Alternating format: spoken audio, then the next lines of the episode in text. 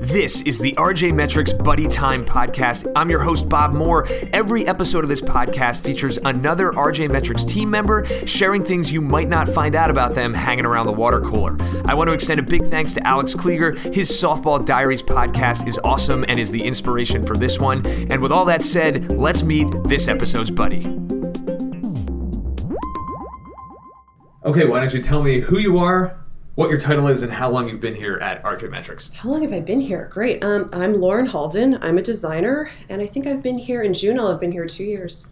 Awesome. Yeah. Uh, it's coming up. A fantastic anniversary. What do you get for the two years? Is that the satchel or the? I don't actually know. I need to ask around. The water bottle is a is a big one. I don't uh, think it's the water that's, bottle. That's the only one that I actually use on a pretty consistent basis. Um, so, can you talk a little bit about what your typical day at work here looks like? Yeah, so my typical day um, is kind of split right now between visual design and code. Um, mostly I'm doing design for the, the marketing side of the business. Mm-hmm. So um, the website, the blog, or we have a collection of microsites that I work on, all kinds of PPC advertising.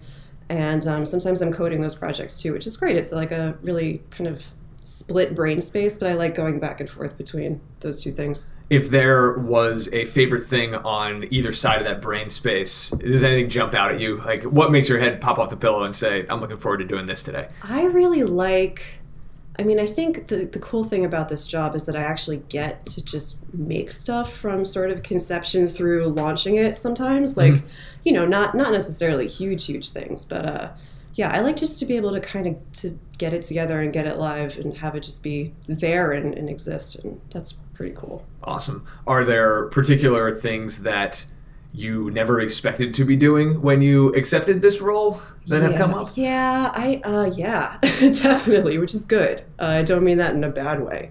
Um, I'm definitely writing more front end code than I thought I'd be which I love and is great. And I do a lot of that for my personal projects too. Yeah. So I think those two like have fed into each other in a really nice way. Mm-hmm. Um, I also got really into like A/B testing and analytics. And, like I set up our um, Google Analytics and Tag Manager install at the moment. Great. So kind of like getting into that brain space is a, even a different thing, but that's been cool too. Awesome. Can you talk maybe a little bit about how design is actually structured here at RJ Metrics, and yeah. uh, if you've had exposure to design at other organizations, how it might be different or uh, or not. Oh, so I my work experience in the past has always been I've been the only designer. Mm-hmm. Um, and usually my role is split between design and like communications or PR or something. So this is the first job I've had where we've had to solve that problem and figure out how a team of designers work together. Um, so recently, we consolidated our designers from two two departments. They were in products and they were in marketing, and now we're making sort of one like mothership department for design that all the other departments kind of interface with, which I think is a really smart way of, of doing it, and it's been working out really well. How long ago did we do that? A month ish. It six feels weeks? like longer, but I think it was really only like yeah, a month or six weeks ago. Yeah. Do you have a sense of? Is there any evidence that it's uh, better, worse, or the same? Oh, I think it's great. Yeah, I think yeah. it's great. Um, even just like sitting next to Kevin, you pick up the other designer here. Mm-hmm. You pick up so much about his work process, which is different than the way that you know I've come up through my jobs. I mean, he's like you know he's worked for a bunch of different places, a bunch of different startups, and I've worked for mostly nonprofits. Mm-hmm. So just kind of absorbing the way that he thinks of problems and tackles them and goes about them. That's been really useful.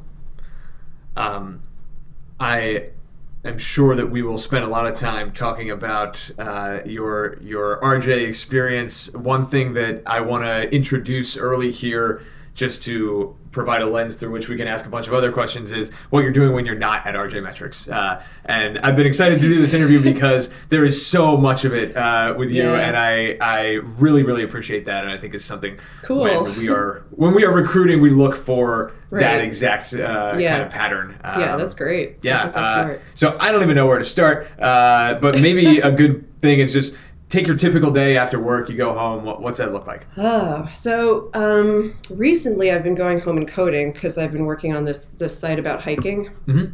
so that's been for the last like probably the same like months to six weeks. I've uh-huh. been working on that.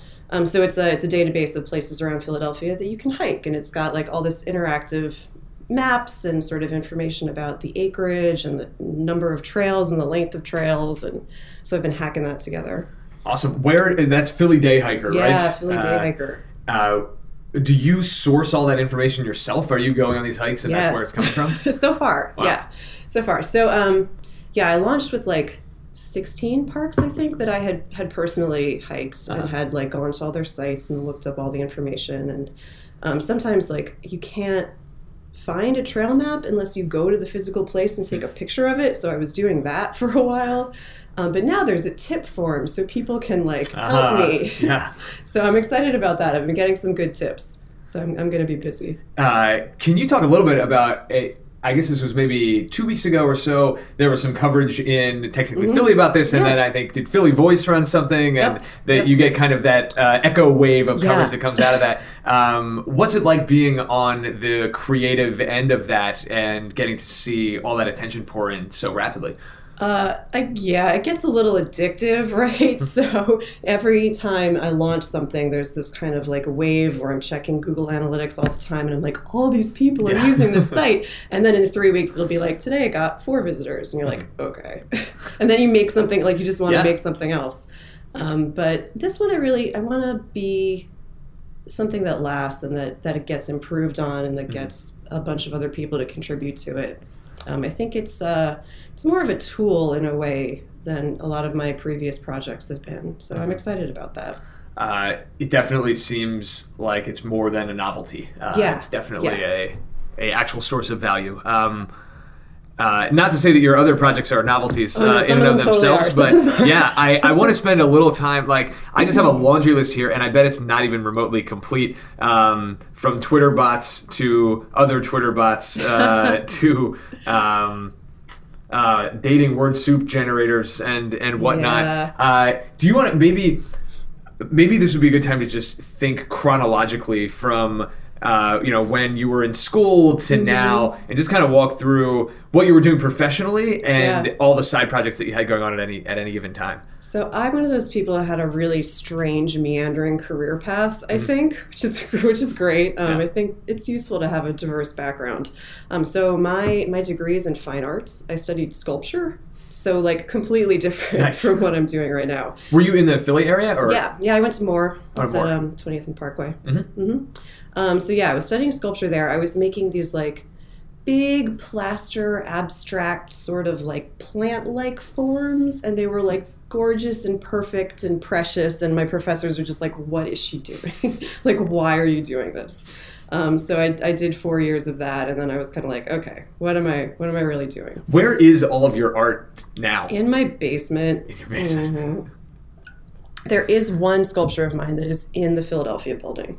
Oh that's awesome Yeah, That's they really didn't cool. Buy it. Uh-huh. I donated it, but they still have it, and it's like somewhere. It's like on the eighth floor. I got to break in there and find it. But nice It's like a decade ago. Yeah, very cool yeah. So, um, so I graduated, and I worked for three years for a, a nonprofit that does work for professional working sculptors. oh great They had like a trade magazine and conferences and um, like student award shows, that kind of thing.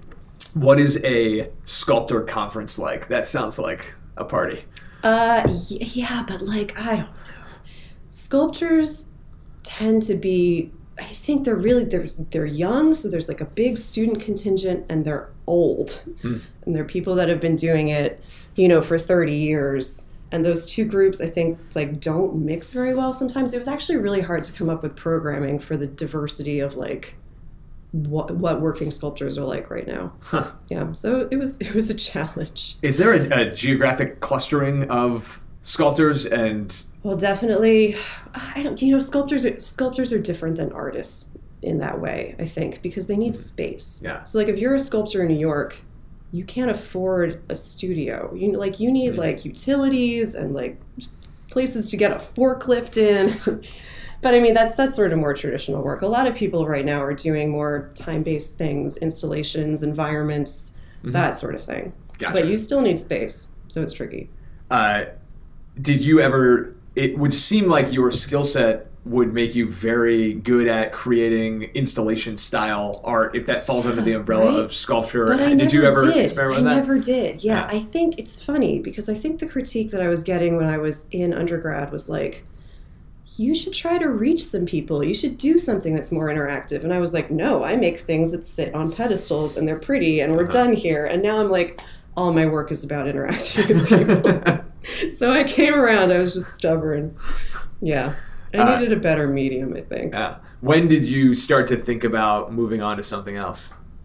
Um, in terms of like design, I think I was always doing a little bit of design, but in a mm-hmm. very non formal way. So wherever I worked, I was sort of like, guys, we need a newsletter. I'm designing it. We need a blog. I'm going to do that. Uh-huh. Um, and I was lucky enough that I was working for small places where I, you know they would just let me try it.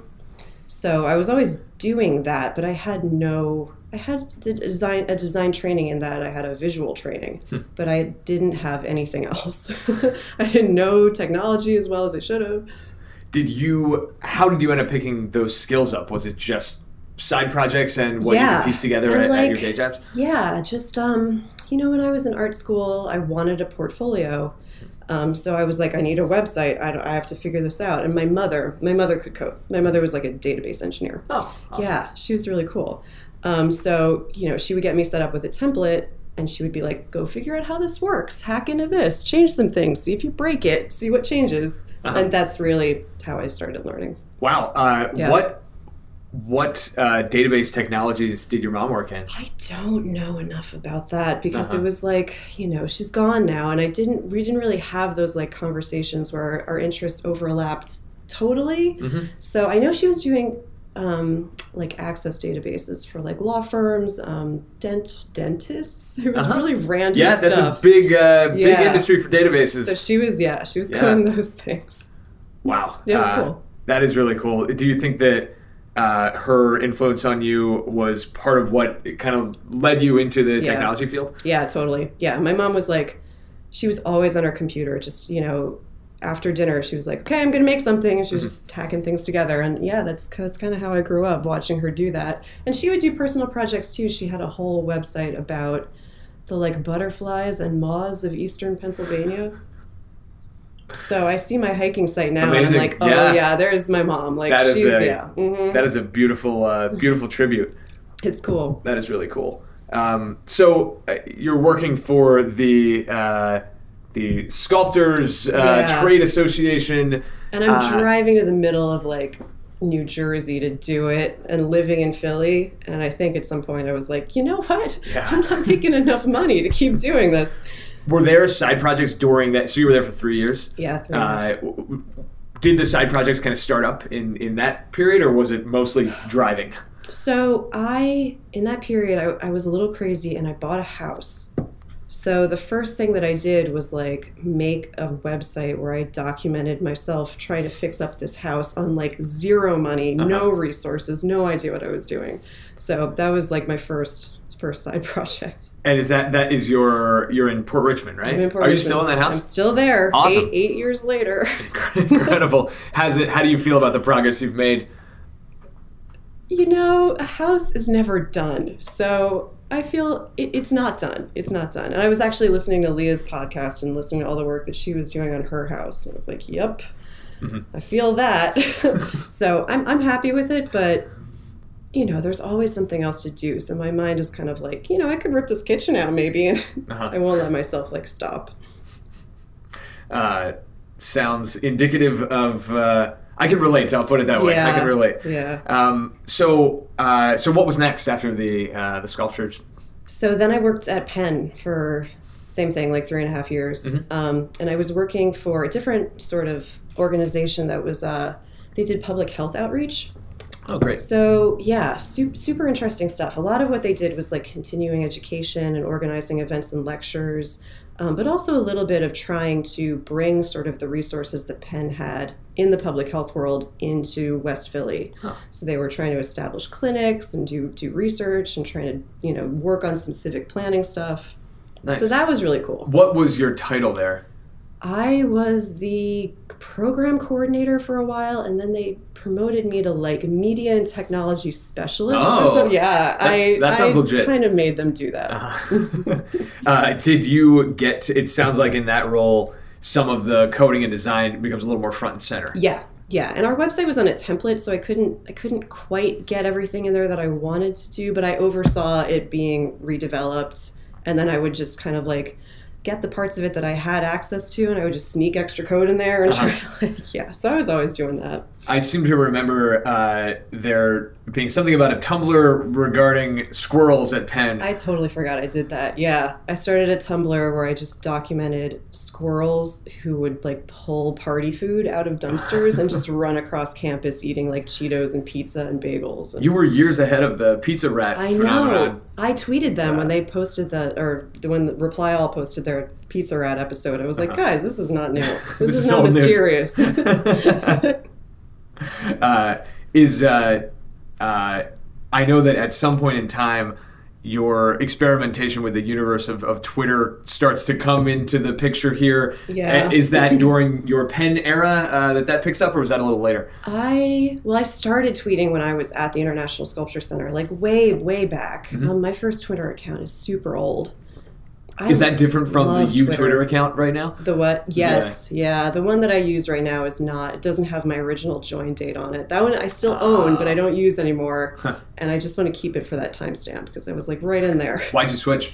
Um, I had made it private for a while and changed the name of it, and then I wanted a public one, so I had two for a while. You know, whatever. Gotcha. You evolve. Mm-hmm. Um, but I, I believe in being weird on Twitter, so I don't. You know, I try to do all my weird stuff just publicly now, and that's how I am.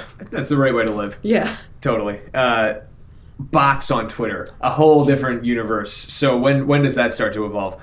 Um, so I made, I mean, I honestly, I'm not a real bot maker, right? So, like, the one that I made was the Lonely Project, um, which is mostly a, a mobile website. And hmm. so the, the bulk of it is you go to the site and it displays, it pulls in a tweet from Twitter about people who are feeling lonely at that particular time.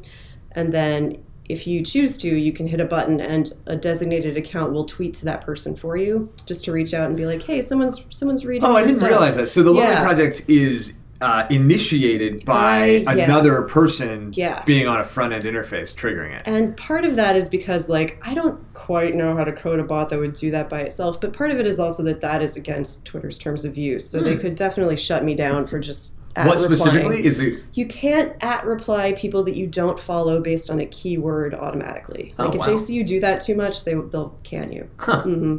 Interesting. Um, did that? Why did you build that project? I built that project because I just wanted it to exist. um, so this the story I tell, and I've done some interviews about this project, but I always tell it the same way. I just like, you know, I was like checking my phone at the end of the day every day, and I would have read the news and checked Facebook, and I was like, uh, everyone's social media presence is so curated and so happy that I was like, there have to be people out here who just don't feel great right now, and like. I should talk to them. Someone should talk to them. And there wasn't like a place where you could really do that very well. So I just made like a simple a simple little thing. You know, I don't pretend that it like cures loneliness, but it's like a little tool that I use sometimes when, you know, and it helps me. It's great. Uh, what kind of feedback have you gotten on that? Have you been able to see people that have also Yeah. been affected by it? Yeah, um, people write back to it, which is so cool. Um, and most people, some people are confused. Some people do not understand why an automated Twitter account is talking to them. But when I launched it, I was very worried that people would find it intrusive. Um, and I, I launched it knowing that if it got poor feedback, I would just pull the plug on it immediately.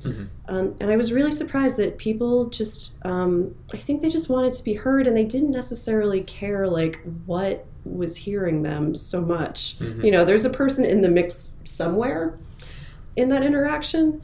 Um, and they were fine with that. So, you know, people fave it, people retweet it. Some people retweet it in like a self deprecating way and they're like, look at this thing, oh my God. but, um, you know, I think it makes people laugh a little. So, Uh-huh. yeah. And that is, if you want to check it out, uh, it is still up and online It's still, and running yeah, and it's still, everything, right? Twitter so has not shut it down. uh, it's called The Lonely Project. The Lonely Project, and it's at a Lonely Project. I, Is that yeah, the Twitter bot is there. Yeah, and you can get um, you can get the website from from its bio. Great. Um, have you ever heard of the original chatbot Alice? You heard that story? Alice. There's been a couple of chatbots, right? I don't remember Yeah. which one that is. So uh, the Alice bot was developed, I believe, in the 60s, if not the 70s, Right. uh, in a psychology department. And it was actually extremely basic from a coding standpoint, as Yeah. it would have had to be at that point in time. But it was developed specifically for. Uh, uh, basically practicing psychologists to use as a tool for their patients to yeah. like have cathartic conversation with something. Right. And all it really did was it would say, "What would you like to talk about today?" And the person would say, uh, "My Something. relationship with my father," and it would say. Oh, what is what is interesting about your relationship with your father? And then people would, uh, you know, type and type and type. How does your relationship Um, with your father make you feel? Exactly. Yeah. Yeah. Uh, and that uh, it, it's your project's uh, kind of strikes a chord in a lot of ways on that that theme because I think there's there was a lot of research that came out about that Alice bot that it actually helped a lot of people Yeah. tremendously and provided some scalability to basic psychiatric services um, and.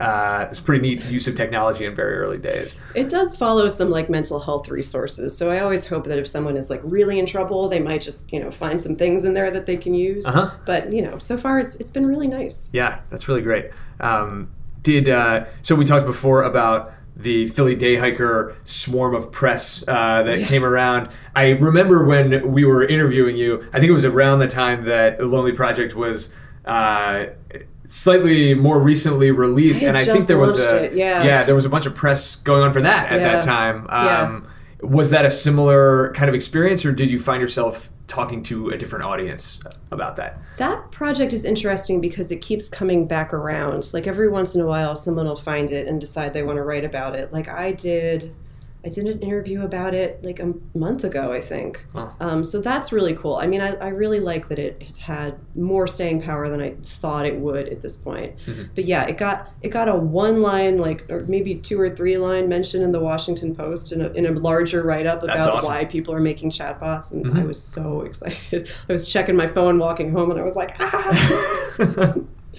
it was great. Was uh, uh, was Penn the role you had immediately before RJ, or was there something else in Yeah. there?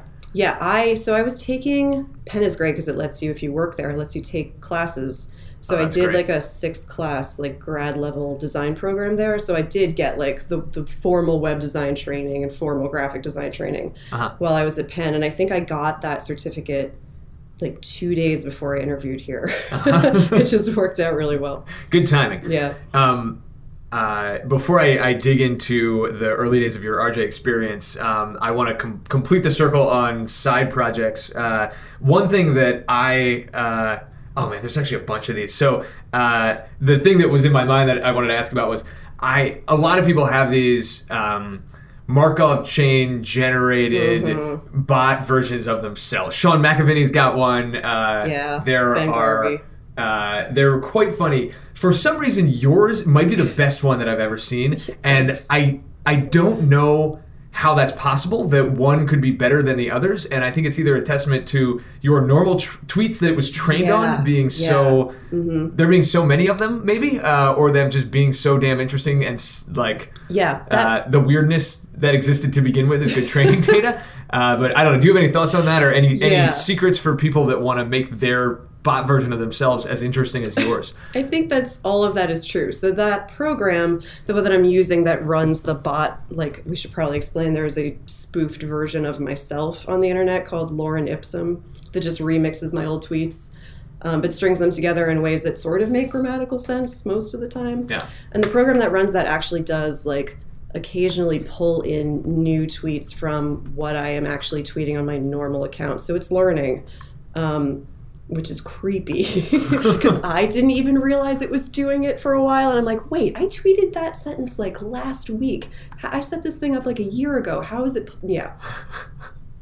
Uh, Yeah. But um, I think that's, it's true. Like my normal Twitter is very much me and I don't censor it much and it's weird. And so the, the bot is just inherently weird. uh, the bot is uh, so fascinating. I'm actually pulling up the. Uh, so I, and I think now that I. I've never actually looked at these stats before, but I'm looking at your normal Twitter account, um, which is at Philly Lauren. For those of you who want to follow Lauren on Twitter, There's only one. 15.9 thousand tweets have gone Oh, out yeah. through this. I've Uh, tweeted a lot. and that's your. This is not even your first Twitter account ever. So uh, I think really the the quantity of training data. Uh, uh, in this this model is just amazing. Yeah, Um, that's probably true. Like Ben complains to me once because Ben Garvey has one. He's like, mine just tweets about JavaScript. Yeah.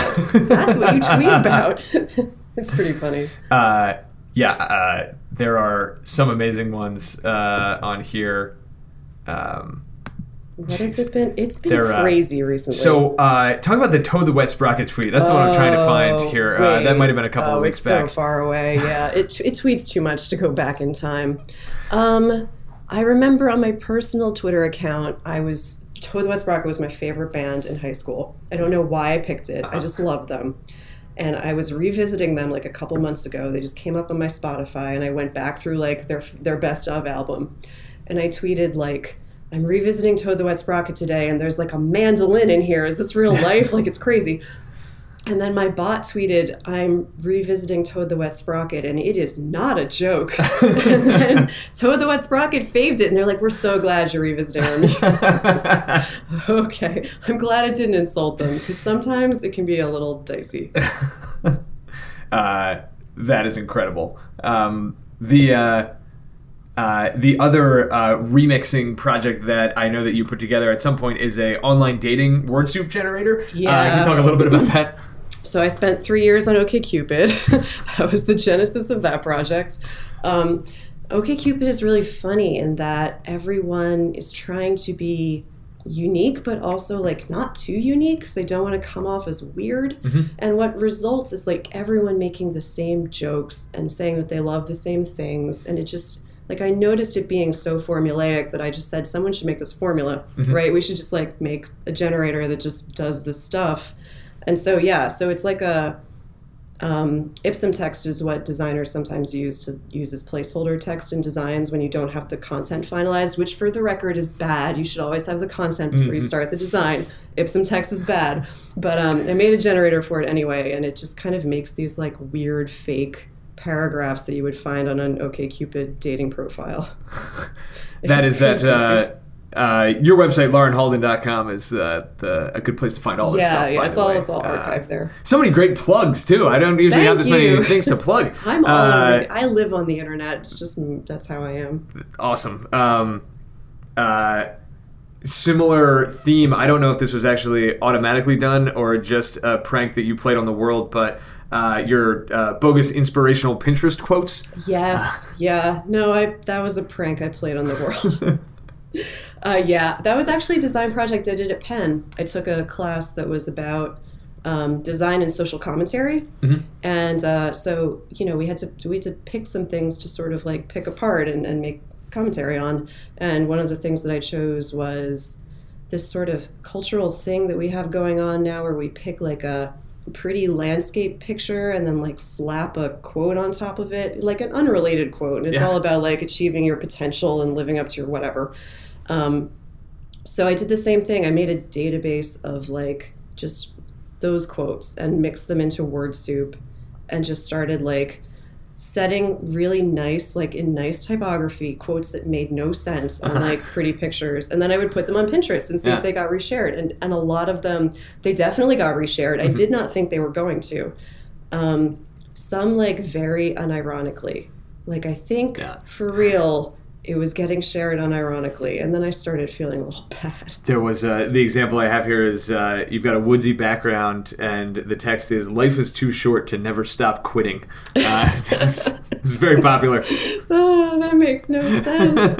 but it looks good. So people are just like, yeah, I, Yeah, I will never really stop is. quitting. Yeah. Wait, what? There's so many double negatives and things going on in there. Uh, so, uh, talk to me about animal bones. You do a lot of hiking, I do a lot of hiking. Yeah. And I collect skulls. and you collect skulls. yeah. I listened to the podcast with Daniel Levine in which he recommended me for this. And, uh, I realized I had to explain skulls because that's yeah yeah that sounds weird when other people say it. Well, uh, yeah, I'm just gonna let this hang out there to you d- dig into this one. Um, yeah, so I think okay. So in my defense, I think there's a long tradition in fine arts about skulls, right? So when when I was in art school, we would draw them. Um, you would draw. You learn how to draw by looking at the light and shadows on and like an object that has texture but has one color, and you would start to tr- to sort of figure out how how you could recreate that in two dimensions. So we would just pull things out of the props closet, and it would just be like there's a horse skull and a drapery and a boot, and you would arrange them in a still life and you draw them. Um, and I think, you know, from that point on, I just always kind of liked them as like just objects. Um, you know, and there's that, a whole tradition of, of art history around memento mori and artists contemplating their own demise and trying to create something that's going to outlive them and all that stuff.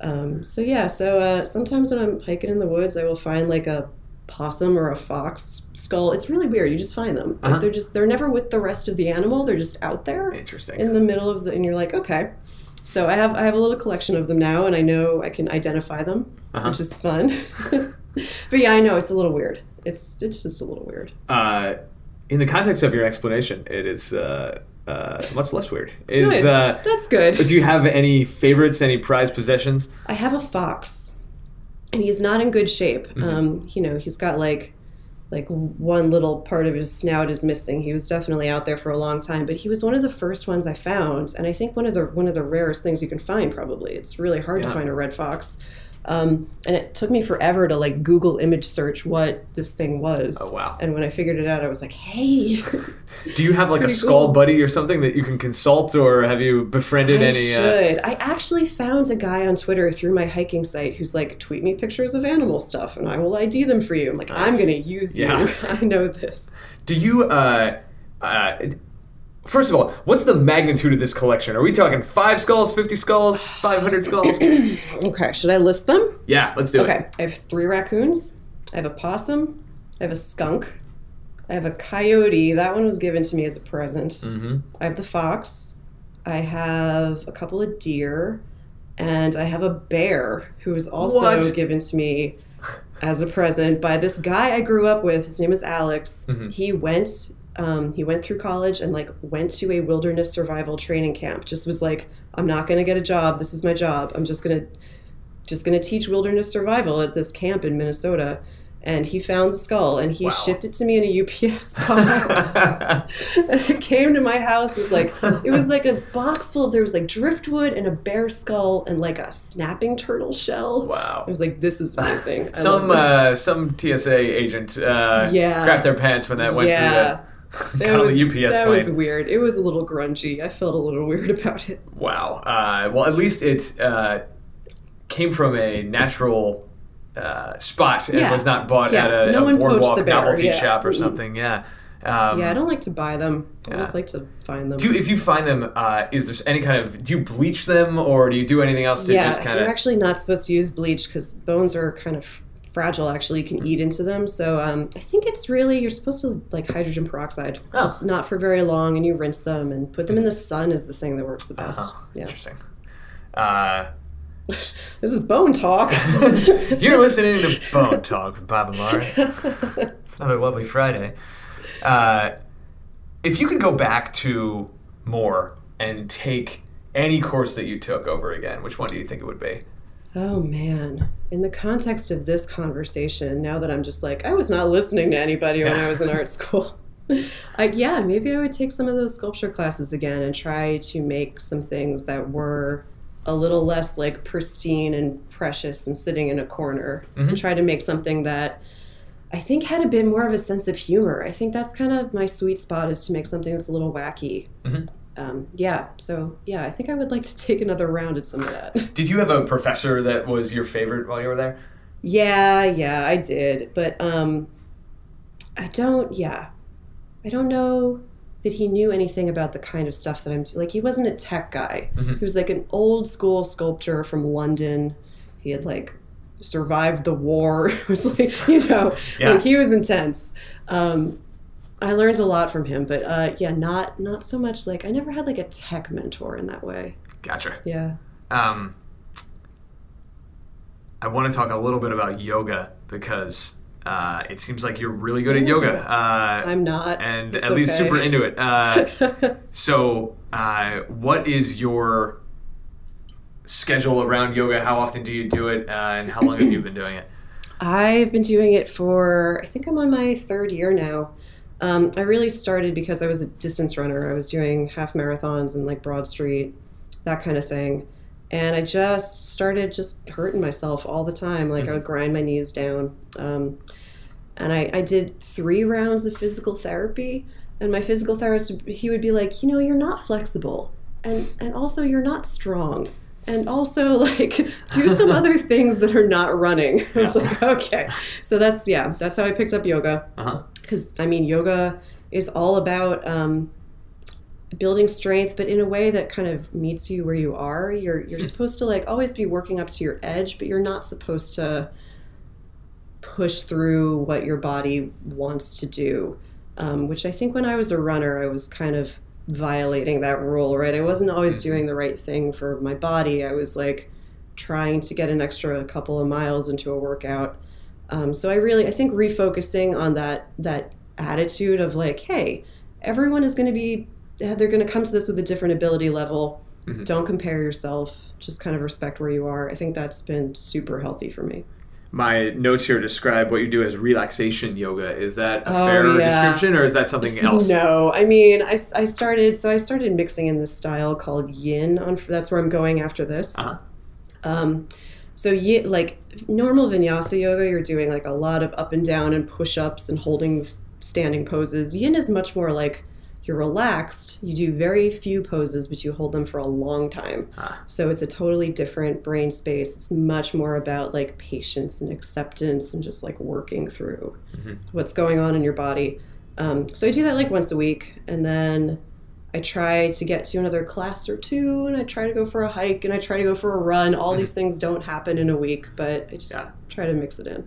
Uh, how has your running habit? Uh, how have your running habits evolved since you started doing yoga? Like, does it? I I am a big runner, and Yeah. I am not strong, and I am not flexible, Right? and I Yeah. I run when I feel like I'm out of shape. My answer to that is to run more, and I Ah, It's so, but yeah, you get Yeah. stuck in that cycle, and it's not good. Yeah, and right? especially with the, I'm, I'm so subject to the quantification of self and the Yeah. gamification Oh, of the same way. goals that I have apps that tell me how much I ran, and Yep. like at some point in time, my wife yelled at me and said I need to have those apps stop auto posting to social media because it's, it's completely obnoxious. Uh, so now it's just it's still, even though it's completely for me and it's just me. Uh, I want to get a better time in the BuzzFeed run in three weeks Yeah. than I had last year. Yeah, and you haven't trained as much as you yeah, did the previous. Year. I haven't trained as much, and you know, and I haven't done a push up in three years. So like, Yeah. that's the spot that uh, I'm in. So I'm wondering. I've often wondered if I actually uh, had the willpower that you have now demonstrated by picking up some of these other things. Do you just not care as much about the running, uh, or has running maintained its status as a pretty important thing to you? I mean, I do care about it. I was a cross country runner in high school. Um, but I also, you know, like when I was a kid, I broke a knee, and my knee is like wow. structurally different, and it's not going to get better as I get older. It's going to get worse. Um, so I think, I mean, I, I do run a lot less now. Um, when I want to do some cardio work, I'm often on a stationary bike or a real bike.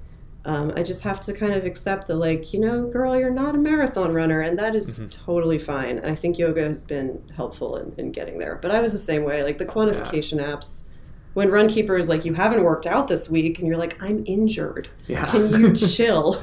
Or it's like, hey, you know that guy from high school that you haven't talked to in seven Yeah. years? He just ran 3.4 miles at 7 o'clock in the morning. Uh, what are you doing right now? yeah. Um, Uh, yeah, I wish I was less enough sleep. susceptible. Yeah. Um, how'd you break that knee? Um, I, I tell people that it was playing basketball, but really what happened is that the ball went over a fence, and then I went over the fence, and then I fell off the other side. Wow. Chain link fence? I no, I can't climb a chain link fence. I would not be. It was just like a post, you know, like a wood post fence. Wow. How old were you? I was thirteen. 13. Yeah, Great it makes, age it, for. makes a great clicking sound when I bend it. Now it's great. uh, have you broken any other bones? Any other big. Uh, no, yeah, I hope never to. I drink my milk I'm trying not to have to break any bones. Awesome. But I will say I'm a cautious hiker because of that. Like I know if I fall, I'm going down, and it's not going to be good. So I try to be careful. uh, with all of this stuff that you do and uh, all your hard work here, you still have time to uh, have a pet ox. Yeah, Tell me about ox. Ox is a crested gecko. um, when I tell people I have a lizard, they are usually grossed out. But you know, I guess when you tell people you have a skull collection, they're grossed out too. I, I guess I like biology. Yeah. I'm figuring out. Hmm. Yeah, so um, he's a great. If anyone's interested in getting a lizard, he's a great starter pet. He eats banana smoothie, like this kind of scientifically formulated powder that you mix with water. You don't have to feed him bugs. Huh. He exists at room temperature. You just have to spray him down once in a while with some water. Give him a smoothie, and he's really cute. He's he looks like a little dinosaur with eyelashes. I've brought him to the office a bunch for like hackathons and Yeah. vet appointments and stuff, and yeah, Nice. he's been popular. How how big is he? He's maybe like sort of eight inches, but most of it's tail. He's about Uh-huh. half tail. Gotcha. Yeah. Does, uh, do geckos shed their tail or do any other kind of molting? So crested geckos, they do shed, but um, they can drop their tails, but their tails are prehensile. So if they drop it, it does not grow back. Ah. So mine still has his tail, which Oh, is good. very uh, Yeah. lack of trauma in that life. I, It's I'm a really impressed that I privileged didn't life. scare Ox is him. living there. Yeah.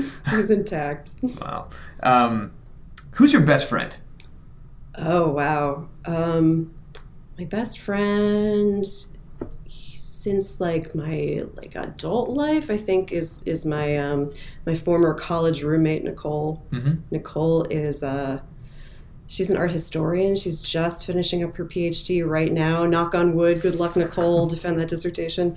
Um, but she she's really interesting. She works in New York, like three days a week for a private collection of I don't remember what this guy's name is, but he has a collection of like Northern European Renaissance paintings and also um, random paintings of wildcats because he has a foundation that supports like the preservation of like jaguars. So there's like a Rembrandt and then there's a painting of a random lion and she's like uh, she's helping, you know, manage and that a- curate and loan this collection out. Yeah, okay. I was going to ask, Yeah. is that a, a dedicated space or is it a, just a private collection? I think I mean that you can visit it. Uh-huh. I don't exactly know the details, but yeah.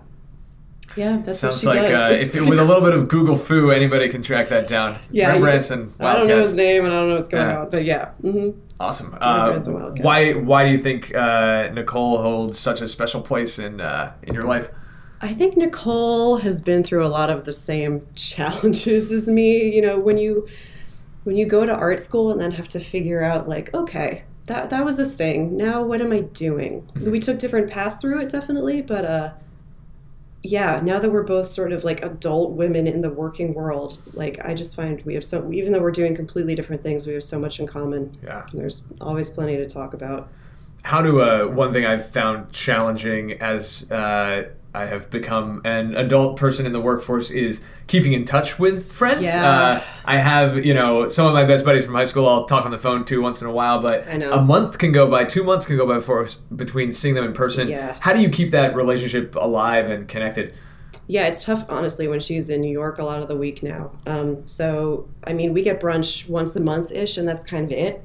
Um, but yeah, I mean, I really, I really keep up with people on social media a lot of the time and Yeah. texting. Like, I know that seems like a cop out answer, but everyone is so busy that I think that that is that's fine. If that's what you have to give, then give it. Yeah. uh, you uh, uh, seem like someone who's pretty savvy on the, the social medias. Uh, do uh, if you take the rundown from, uh, I guess you can kind of do this chronologically, right? It's like uh, Facebook. Twitter, Instagram, Snapchat, Oh, Wait, do I have uh, to- like do I keep going down. them? Like I, I guess, like are is there a point at which like I'm not on Snapchat at all. I'm neither. barely on Instagram. I am uh, off and on on Twitter, and I am, uh, you know, talking to my grandmom on Facebook. Yeah, so yeah. like, where does where does that spectrum start and stop for you? I'm kind of the same way. I'm on I'm on Instagram more than that. I would say I'm on Twitter the most. Facebook, I am yeah, catching up with old friends and my family. Um, I really was a late comer to Instagram. I held off a long time there. I, I was very skeptical.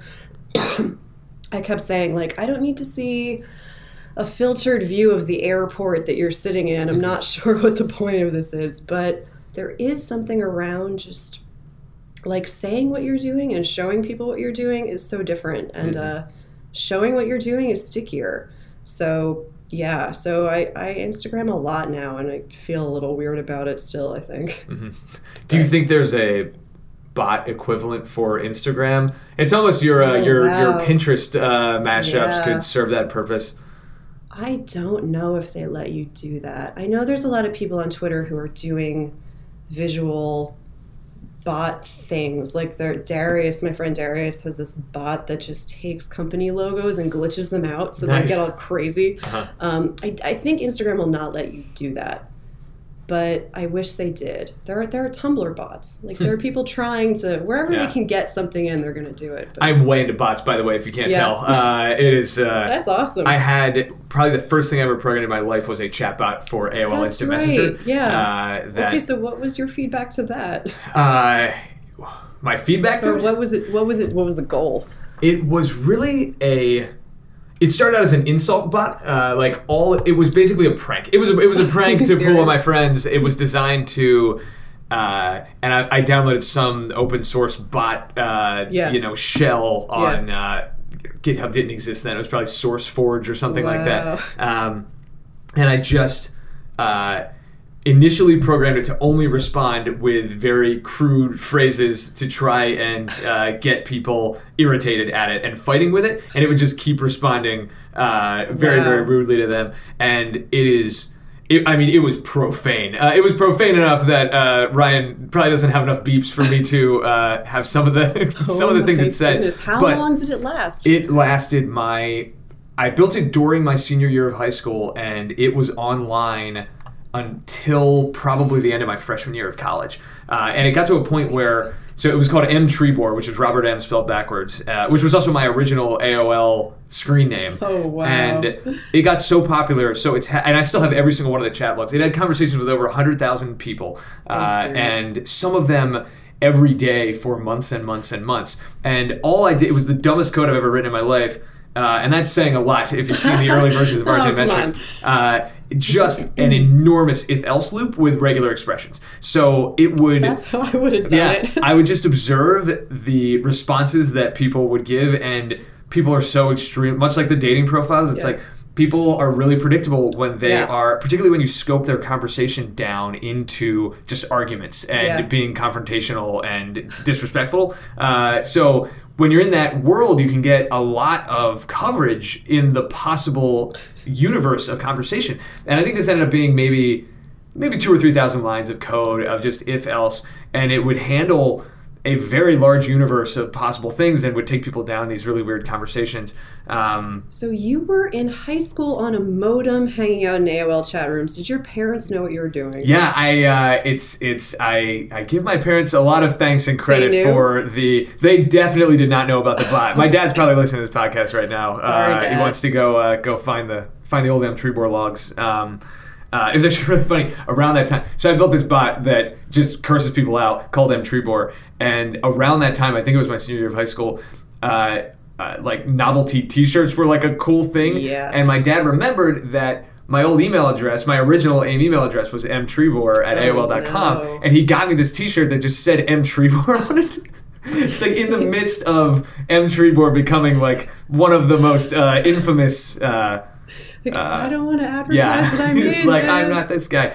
Uh, but it was nuts. If you remember on AIM, uh, people could warn you, and if you got Yes. warned, then you could not say as much. And if you said too much, even if you weren't warned, you would your rate would go down. So I I would end up running. M Trebor ended up just being this central hub that would route messages, and I had M Trebor, M Trebor 2, 3, 4, 5, 6, 7, M Trebor Junior, M Trebor Senior. And if you chatted M Trebor, M Trebor 4 might chat you back, and then you would just get into a conversation with 4, and it was aware of where the rate limiting was for everybody, so it would it would just route Oh, messages. That's kind of great. Uh, but it would centralize all the logs, so like your history of conversation would be would be pretty centralized. Um, yeah, somewhere on this hard drive in my Dropbox is every single one of those. But uh, Were were you studying at all? It was. This ended up being No. quite useful. Yeah, the answer is no. Uh, I learned how to write in Perl. Uh, That's great. At age seventeen, so that was that was the closest thing to studying. That's I did hilarious. not. My uh, uh, my AP scores did not reflect any kind of studying, but uh, yeah, my AP scores weren't great either. I, We're I'm, good. I'm now learning about American history, and it's very interesting. So That is exactly what I was going to say about my second choice for returning to things in college: American history. American history. Yeah, I, I need to. I need to go brush up. yeah, it's. Yeah, Uh, in one ear and out the other. I feel like you need to live a little bit before you can appreciate what true. these people have done with their lives and the choices that they made to Yeah. kind of uh, usually very selflessly influence uh, you know the course of human events and sometimes very selfishly influence the course of human events Yeah, they're always Uh, like history's doomed to repeat. But you have to see. You have to see like some things go wrong before you can yeah appreciate. i think that. some Yeah, sense of empathy uh, Mm. needs to be developed first That's very Um, true. Uh, so I ask everybody about this. Uh, what's your number one time waster app or website? Is it one of those Oh, social medias or is it something else? Yeah, I mean, I okay. So Twitter is some somewhat of a time waster for me, but also it since the death of Google Reader, I feel like that's where I find interesting things to read. so sometimes I'm just like looking at pictures of cats on Twitter, but you know, sometimes I'll find something that's, you know, really incredible. And if you follow people who curate their feeds to deliver those kinds of things to you, it's really useful. Huh. Um, so that's a bit of a cop out. No, I think that that definitely counts. Uh, Sometimes I'm on it's a bit of a launch pad. Reddit- yeah, how, do- how do you? Reddit's fi- What's your What's your relationship with Reddit like? Uh, I lurk in a couple of places. I, Mm-hmm. I I did not know what was up with Reddit until I started seeing traffic to it to one of my projects. And I'm like, oh, I just thought it was like this bed of misogyny and like terrible stuff. And so the dating project got posted to Reddit, and I was Uh-huh. like, oh no, like I'm gonna get ripped apart, right? And they loved it, and I was so surprised. I'm like, okay, now I have to figure out what Reddit is. Yeah, Reddit is uh, definitely skewed toward the misogynistic side, but it's Yeah. so extremely large that Yeah, there are some really corners of interesting uh, corners of it that are, uh, you know, it's really just a platform for people. yeah, just hop around. Yeah, Yeah. it's it's bizarre. Uh, it's definitely uh, dangerously addictive, though. I had to uninstall the mobile app from my phone because it was Oh yeah, I don't have just, the mobile app. Just no. too don't consuming. Um, you were selected to be on this podcast because uh, it was demanded by the people. Uh, because Dan Levine was on the podcast and he said, You've got to get Lauren on here. Everybody gets one. And I'm asking you if you could nominate one person to be a guest on this podcast, who would it be? Man, just one. I would have to go with Jenna Kurtz, I think. Jenna Kurtz. All right. Jenna's bio on the website is very intriguing. Um, there's something about a goat farm in there. There's something about how she spent a couple of months doing something insane in Germany um, with mountains or something. I don't really know. Uh-huh. Um, but she, I know she knows how to weld, which is something that I also learned how to do in art school and have never used since. So I feel like she's got a bunch of stories somewhere that I would like to know. All right, Jenna, you're next. Hope you're listening. warned. You've been- you have been warned. Um, so, uh, what am I not asking you about that I should be? I feel like we've had Oh, tons of fodder here, but Yeah. that to me is actually evidence that I'm probably missing a lot. I'm not grasping at straws yet, uh, and Oh, in our final minutes, I've just uh, been talking too much. no, not at all. It is. Uh, there's so much interesting stuff that I bet there's some stuff one layer deeper that uh, we haven't even touched on. What is a layer deeper under all the weird stuff that I spend my time doing? I don't know. I've been spending a lot of time thinking about my house recently and like what it means to sort of be a member of a Philadelphia block.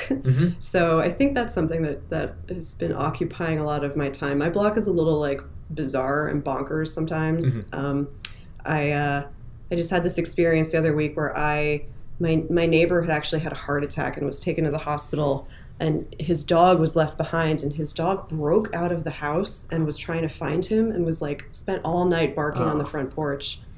Um, and so i came out at four in the morning and i was like comforting this dog who was freaking out. And my my neighbor the next morning saw that the side mirror was missing off of my car and he just brought me one. Like he went Oh. to a scrapyard Wow. and he and i was like this is incredible this is incredible. My block like sometimes is so stressful Uh-huh. and you know philly can sometimes be really stressful but it's also super rewarding and i've been sort of like spending a lot of time figuring out what that means and how much energy you should put into those relationships. Do you feel like Port Richmond is, uh, if you had to describe the neighborhood, I, I don't know that I have a, you know, I've got Most a, people don't, I've yeah. got a thing in my head about, you know, who the people are who live in Northern Liberties or in Grad Right. Hospital Yeah. uh, or in, in South Philly or in Kensington. Right. But uh, I'm curious if, uh, not to be reductionist, but what what is Port Richmond all about? Port Richmond was an old working class, mostly Polish neighborhood. Um, so my neighbors, uh, the guy on the left of me is the plumber, the guy on the right of me was a truck driver. Um, so it's really it's really interesting. There's a lot of big old Catholic churches. There's still a big Polish supermarket. There's kielbasa everywhere. it's pretty cool actually, Yeah. um, and I feel like I don't take advantage of the sort of weird sort of cultural corners, pierogies. Um, yeah, uh, it's it's a weird place, but there are there are some like artists in there. There's some young people. Um, Fishtown has become incredibly expensive now, and we're starting to get some like overflow from that. So it's getting mm-hmm. a little it's getting a little quirky. Is Port Richmond the next uh, neighborhood north from Fishtown? yeah, it's it's sort of northeast, mm-hmm. and a lot of people have been going directly north or a little northwest into like pockets of. Kensington because that's where the L is, and that makes life a lot easier. Mm-hmm. So I'm sort of like choice C. Uh-huh. There's not a lot of people that I know up there yet. How do you get to Center City in the morning? Yeah, it's a bit of a hybrid. So you can take you can take a trolley or a bus to the L and do that. That's that's a bit annoying. I do own a car, so um, typically what I'll do is I'll drive to an L station that's not near Kensington and Allegheny, which is sort of the big drug corner up there. Um, which which is some of the L stops that are closer to me. You would have to like cross the second half of Port Richmond and get on at one of these stops that are just like notorious for drug sales. So I don't do that. um, yeah, so I drive to like Fishtown and I park, or sometimes when the weather's nice, I just take a bike. I'm kind of a nervous biker. I'm trying to get a little bit better at that. Do you bike? Uh, I ride the bike share bikes. I, Oh, do you? I ride into work every morning on them, and then 50-50 shot whether or not I ride Oh, home if I have like an event or something like that. Really? Um, but yeah, I am. Uh, I'm always walking around with the bike helmet, which is an amazing conversation starter. Uh, just just a helmet. yeah, uh, just, just a helmet. Very often, uh, I'll be in a cab or just walking, but happen to have the helmet. But uh, uh, at least once a day, I'm on those Indego bikes. I yeah. didn't know that you were doing that daily. That's great. Yeah, it's a good. Um, it's kind of a cool. There, those things are built like tanks. Like Yeah. if I get hit by a car riding one of those things, I'm gonna be worried about the car. Uh, like it is slow and it weighs hundred plus pounds. So I sometimes feel like I'm just getting blown by by the anybody that's on any bike that's Yes. not one of those. I also so feel like. I am a little self conscious about. Am I the the tourist to the real biker community of Philadelphia? But uh, I'm willing to uh, carry that burden on my shoulders for the sake of the greater good. I think when it rolled out, people felt like that. I think it's getting better. Mm-hmm. Yeah, um, I definitely don't don't frown on the Indego bikers. I know that's a workout. Like you gotta you gotta get that thing up a hill. You're in trouble. Um, but it's great, and they seem to be really flourishing. So. Mm-hmm.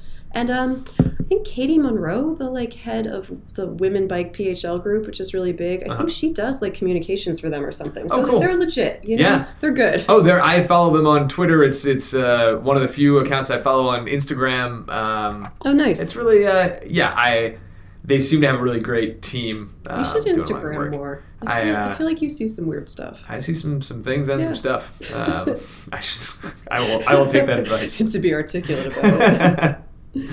uh, Lauren Hallden, this has been awesome. Cool. Thank you so much. Great job, and uh, I will look forward to talking to Jenna and Yeah. uh, Ask her uh, about the goats. Everybody check out laurenhallden.com and all the requisite social media Thank stuff. you. This Cool. is fun. Thank you. This is Cool. a blast.